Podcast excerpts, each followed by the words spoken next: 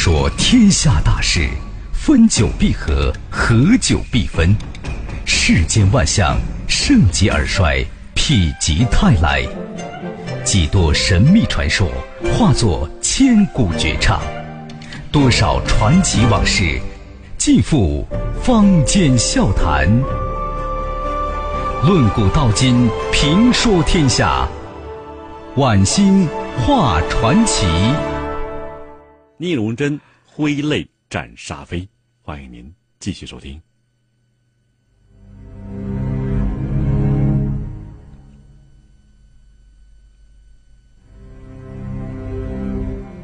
一九四零年仲夏时节，聂荣臻亲率千军万马从北岳山里开了出来，马蹄铁碰的大道上的石头闪闪发光。在这场后来被称作“百团大战”的破袭战中，日本人控制了井陉煤矿，成为晋察冀八路军的打击重点目标。和以前拍战地照片一样啊，沙飞这一次仍然带着赵英德深入到第一线。沙飞的故交已经当上了三团团长的邱卫指挥三团攻打井陉煤矿东王社矿区，沙飞就来到了这里。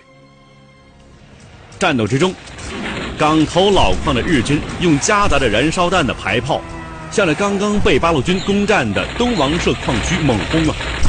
炮弹落处，火苗乱窜，矿区顷刻间变成一片火海。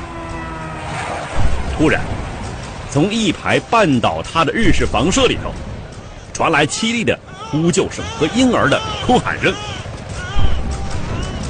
二连连长韩金明和通信员杨仲山毫不犹豫地冲进浓烟烈火之中，循着哭声寻找。杨仲山发现呢，站在墙角大声哭叫的是一个小孩杨仲山发现呢，站在墙角大声哭叫的是一个小孩一把搂起他，便往屋外跑。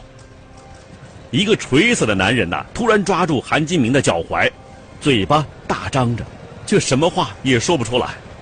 另一只手啊，指着旁边的毛毯。韩金明伸手撩开毛毯，里面竟然是一个还在蠕动的小孩子。韩金明大叫：“杨仲山，别慌着跑，这儿还有个孩子呢！”已经跑到门口的杨仲山呢，转过身来。伸出手臂抱起另外一个孩子，战士们救出的这对日本小姐妹，姐姐看上去啊四五岁，小脸蛋上留着硝烟的痕迹，天真的面庞呢很惹人喜爱，还不满一岁的妹妹受了伤，脚后跟被炮弹皮给炸飞了一块，肩膀上也有伤。聂荣臻得知这情况之后，立即打电话。让他们把这对小姐妹送到军区司令部前线指挥所，自己呢领着沙飞、宣传部部长邓拓来到村头迎接日本小姐妹的到来。坐在村头啊，聂荣臻忽然想起什么，对警卫员魏清章说：“啊，小魏，你马上去村妇救会，在最短的时间里，去找一个能够给孩子喂奶的女人，越快越好。”军区白求恩国际和平医院的院长尤胜华也接了命令，带了两名助手和护士飞马赶到，并提前做好手术前的一切准备。沙飞注视着聂荣臻言谈举止，心潮澎湃的说：“啊，司令员，你怎么变了？哦，变了？我哪变了？此刻的你，完全不像一个运筹帷幄。”金戈铁马、气吞山河的司令员了，你更像是一个慈眉善目的老婆；气吞山河的司令员了，你更像是一个慈眉善目的老婆婆。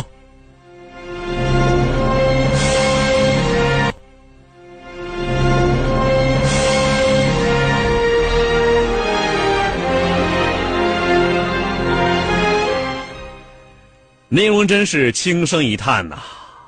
唉他从口袋里掏出一个皮夹子，抽出一张陈旧的、已经泛黄的照片啊！你看，人心都是肉长的呀。这张照片你看一看，就会明白的。沙飞和邓拓仔细端详着照片上的同样不足一岁的中国小女孩，沙飞恍然大悟：“司令员，这是您的女儿。”“嗯，这就是我的小女儿，小丽丽。可是，我离开她，已经整整十年了。她现在孤身一人，被寄养在上海一个普通工人家庭里。我不知她生活的好吗？能吃饱饭吗？能读上书吗？有没有生病？我这个当父亲的什么也不知道啊，什么都不知道。我甚至，我甚至不知道什么时候才能见到我的女儿啊。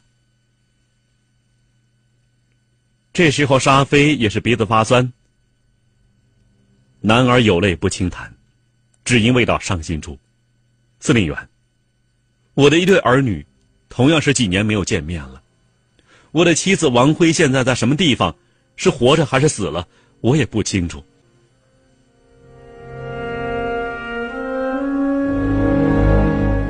突然，有人嚷了起来：“孩子来了！日本孩子来了！”这一嚷啊！全村的老百姓、司令部里的走开的人员，全都来到村头上。满头大汗的杨仲山呐，把挑着孩子的箩筐往地上一放，向聂荣臻敬了个礼，大声报告：“通讯员杨仲山奉命护送两个小孩到军区指挥部来，交给首长。”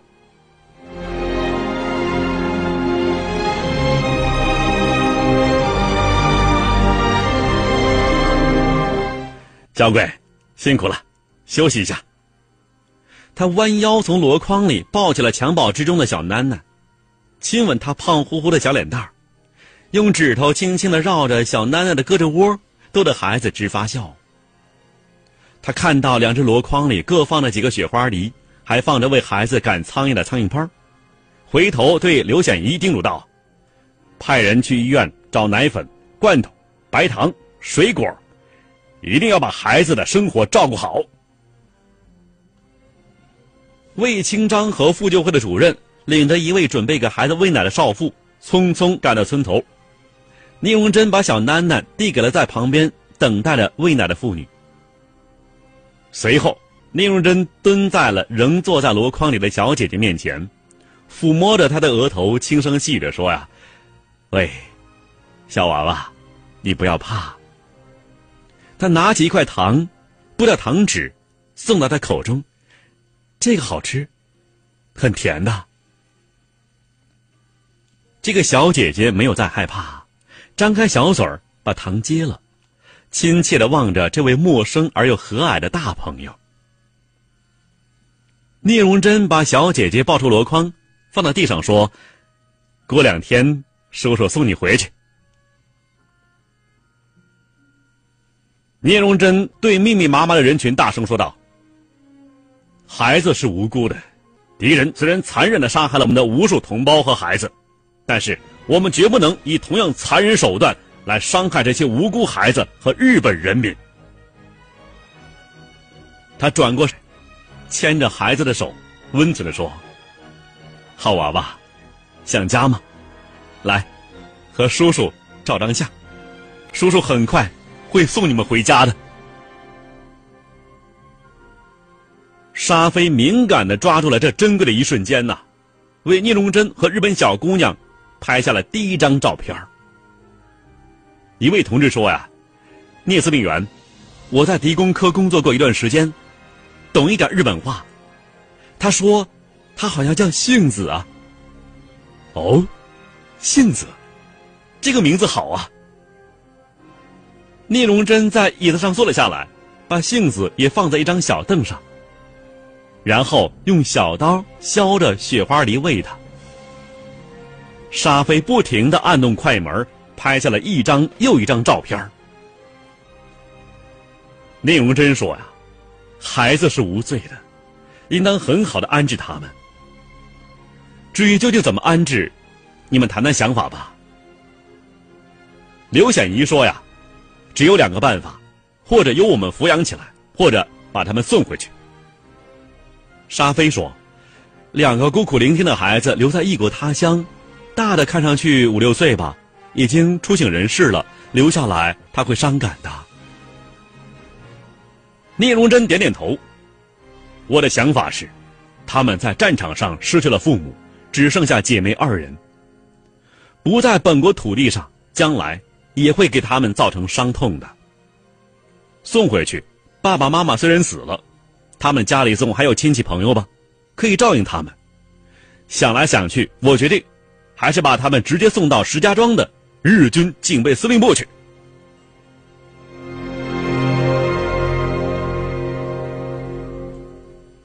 聂荣臻接着说道：“我们共产党领导的八路军实行革命的人道主义，对被俘士兵绝不伤害，对日本人民，我们不仅不伤害，更要尽最大力量给予爱护和照顾。”当天夜晚，日本小姐妹住在山村的农舍里，给孩子喂奶的妇女啊，搂着他们同睡在一条土炕上。不停的用扇子给孩子驱赶蚊虫。指挥所里，聂荣臻在马灯下挥笔疾书，与他对桌而坐的是金翻译。聂荣臻写完一页纸，金翻译马上接过去翻译成日文。这是聂荣臻写给日军官兵的一封亲笔信。第二天天亮不久，聂荣臻抱着杏子，尤胜华抱着小囡囡。来到村头，八路军官兵与全村老百姓齐聚村头，为日本小姐妹送行。小姐妹都换上了当地老百姓所织的白土布做的新衣服、新鞋袜。杨仲山怕路远，孩子在筐里坐着难受，细心的在筐底啊垫了厚厚一层的麦秸，还在上面铺上了油布。日本小姐妹在众人不舍的眼光之下。逐渐远去。后来，这对日本小姐妹被顺利送到石家庄，不久又被送到日本亲人之处。到上世纪八十年代，长大成人的杏子，因为当年沙飞拍下的照片，又回到中国，再次见到了聂帅。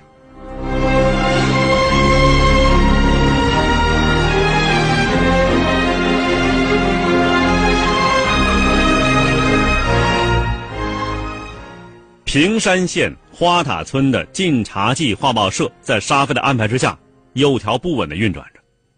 突然有一天呢，沙飞接到余光文打来电话，日军大扫荡的一个分队正朝他们开来，上级通知马上撤离。放下电话，沙飞赶紧组织，可是最珍贵的物资上万张底片埋入地下会受潮的，沙飞只好把底片呢装入四个大牛皮袋。领着画社的百余同志，几十匹驼马，摸黑进行到了崎岖的山道。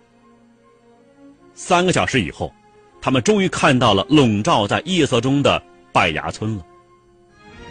队伍摸进村子，敲开了一户人家的院门。大伙儿用石头在院场上垒起两眼灶，抬出两口大锅，生火煮饭。外面一连串的脚步声响过。余光文领着锄奸部的同志们走了进来。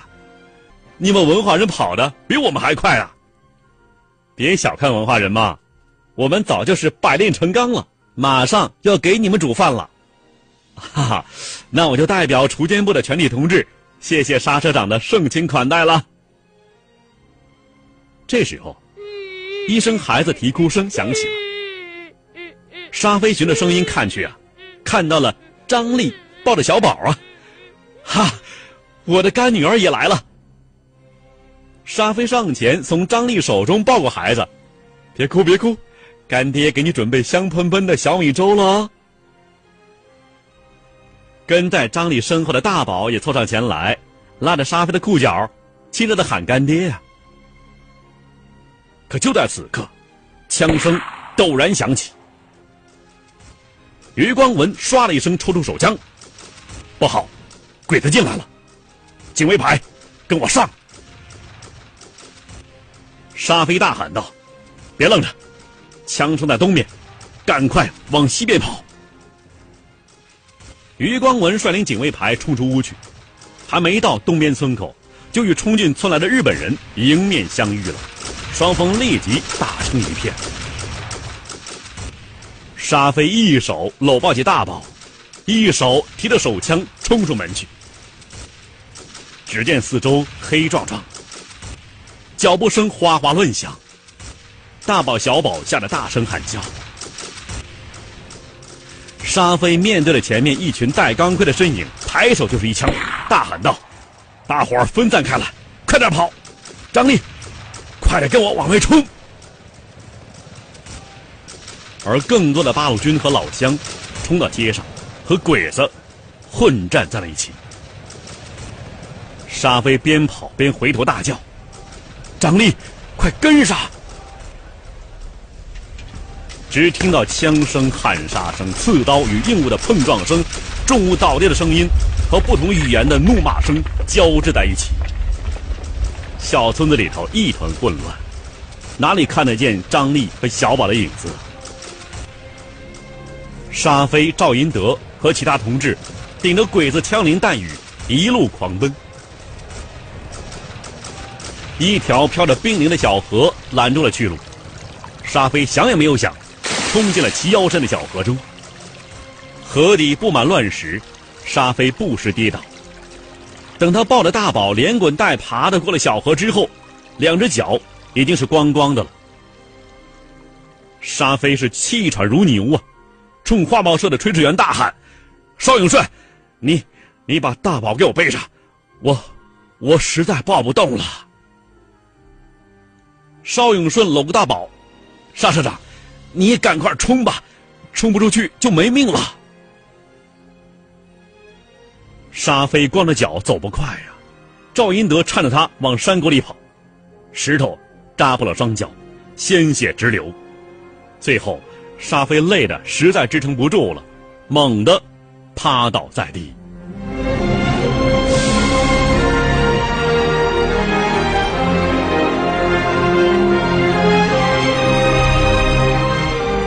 这时候天色已经是蒙蒙亮了，赵英德看见沙飞光着双脚，糊满了鲜血啊，赶紧俯下身，抬脚一看，沙社长，你的脚怎么这样了？全是血呀！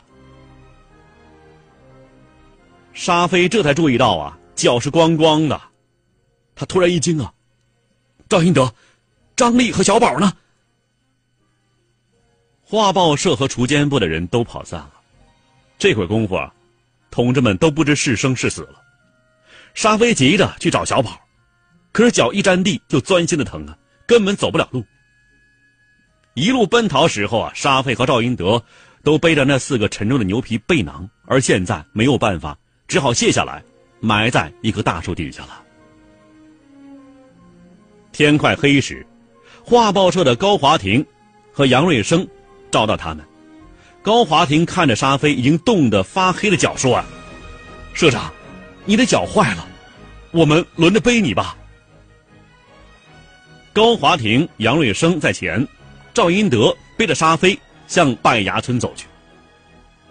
这四个人呢，来至村边，躲在林子里头观察了一阵，看见村子里头呢已经有老百姓和身穿八路军军服的人，才确信鬼子已经撤了。进得村子，回到他们埋锅造饭的院子，里面正传出惊天动地的哭声。坐在地上痛哭的，竟然是锄奸部部长余光文。七八个同志也守在一旁抽泣着。沙飞惊问道：“谁死了？”画报社的一位同志过来小声说：“余部长的老婆张丽，被鬼子轮奸了。”肚子也被挑开了。余光文跟前摊着一具被被子盖上的尸体，白花花的肠子露了出来，正是沙飞初到晋察冀的时候教他骑马的姑娘张丽。旁边一人说：“余部长还有个活泼乱跳的小儿子小宝，被鬼子剥光了衣服扔进开水锅里，活活给煮了。”沙飞的目光陡地掠了过去，已经没有热气的大锅里头泡着一丝不挂的早已被煮熟的小宝。沙飞是仰天长啸：“啊！”赵银德，快把我背到锅边去，我要看看我的干女儿。沙飞疯了，瞳孔大张，浑身乱颤。小日本儿，我操你祖宗八代！我们聂司令员是怎么对待你们日本小女孩的？给他们治病，还给人送回去，你们竟然把中国小孩活活给煮了！从今天起，我沙飞见一个日本人杀一个，我要把小鬼子一个不剩的全宰了！背着沙飞的赵银德也是哇哇大哭啊！高华庭和杨瑞生紧紧搂住已经疯狂的沙飞。在场所有人都默默的流下了眼泪。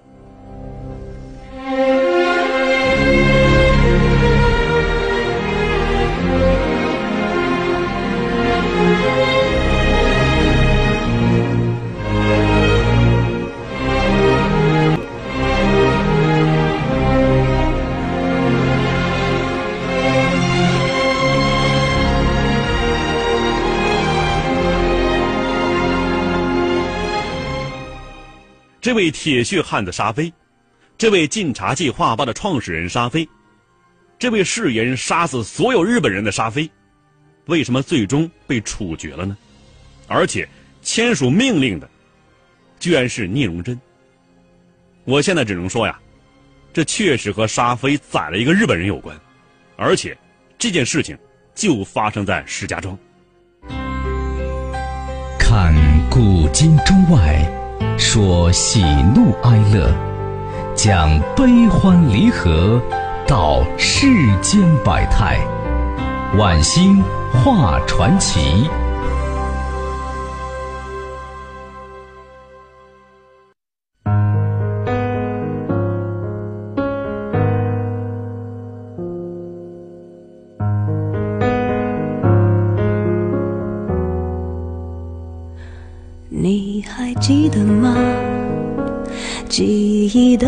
的炎夏，散落在风中的一整发，喧哗的都已沙哑。没结果的花，未完成的牵挂，我们学会许多说法来掩饰不碰的伤疤。因为我会想起你。我害怕面对自己，我的意志寂寞吞噬，因为你总会提醒，过去总不会过去，有种真爱不是我的。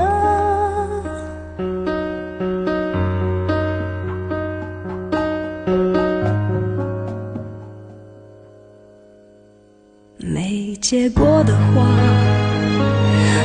完成的牵挂，我们学会许多说法来掩饰不碰的伤疤。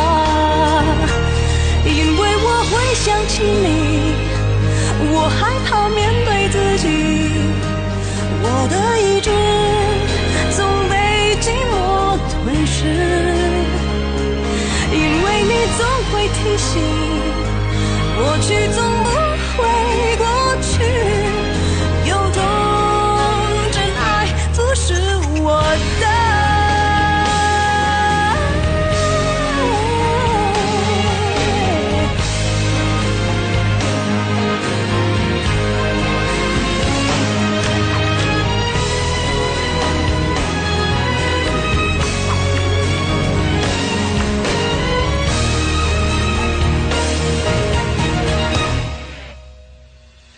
假如我不曾爱你，我不会失去自己。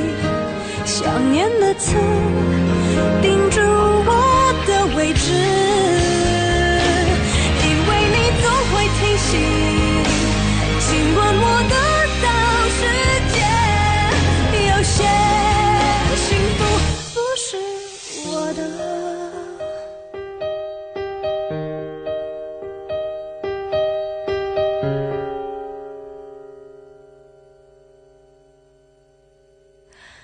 你还记得吗？记忆的炎夏，我终于没选择的分岔，最后又有谁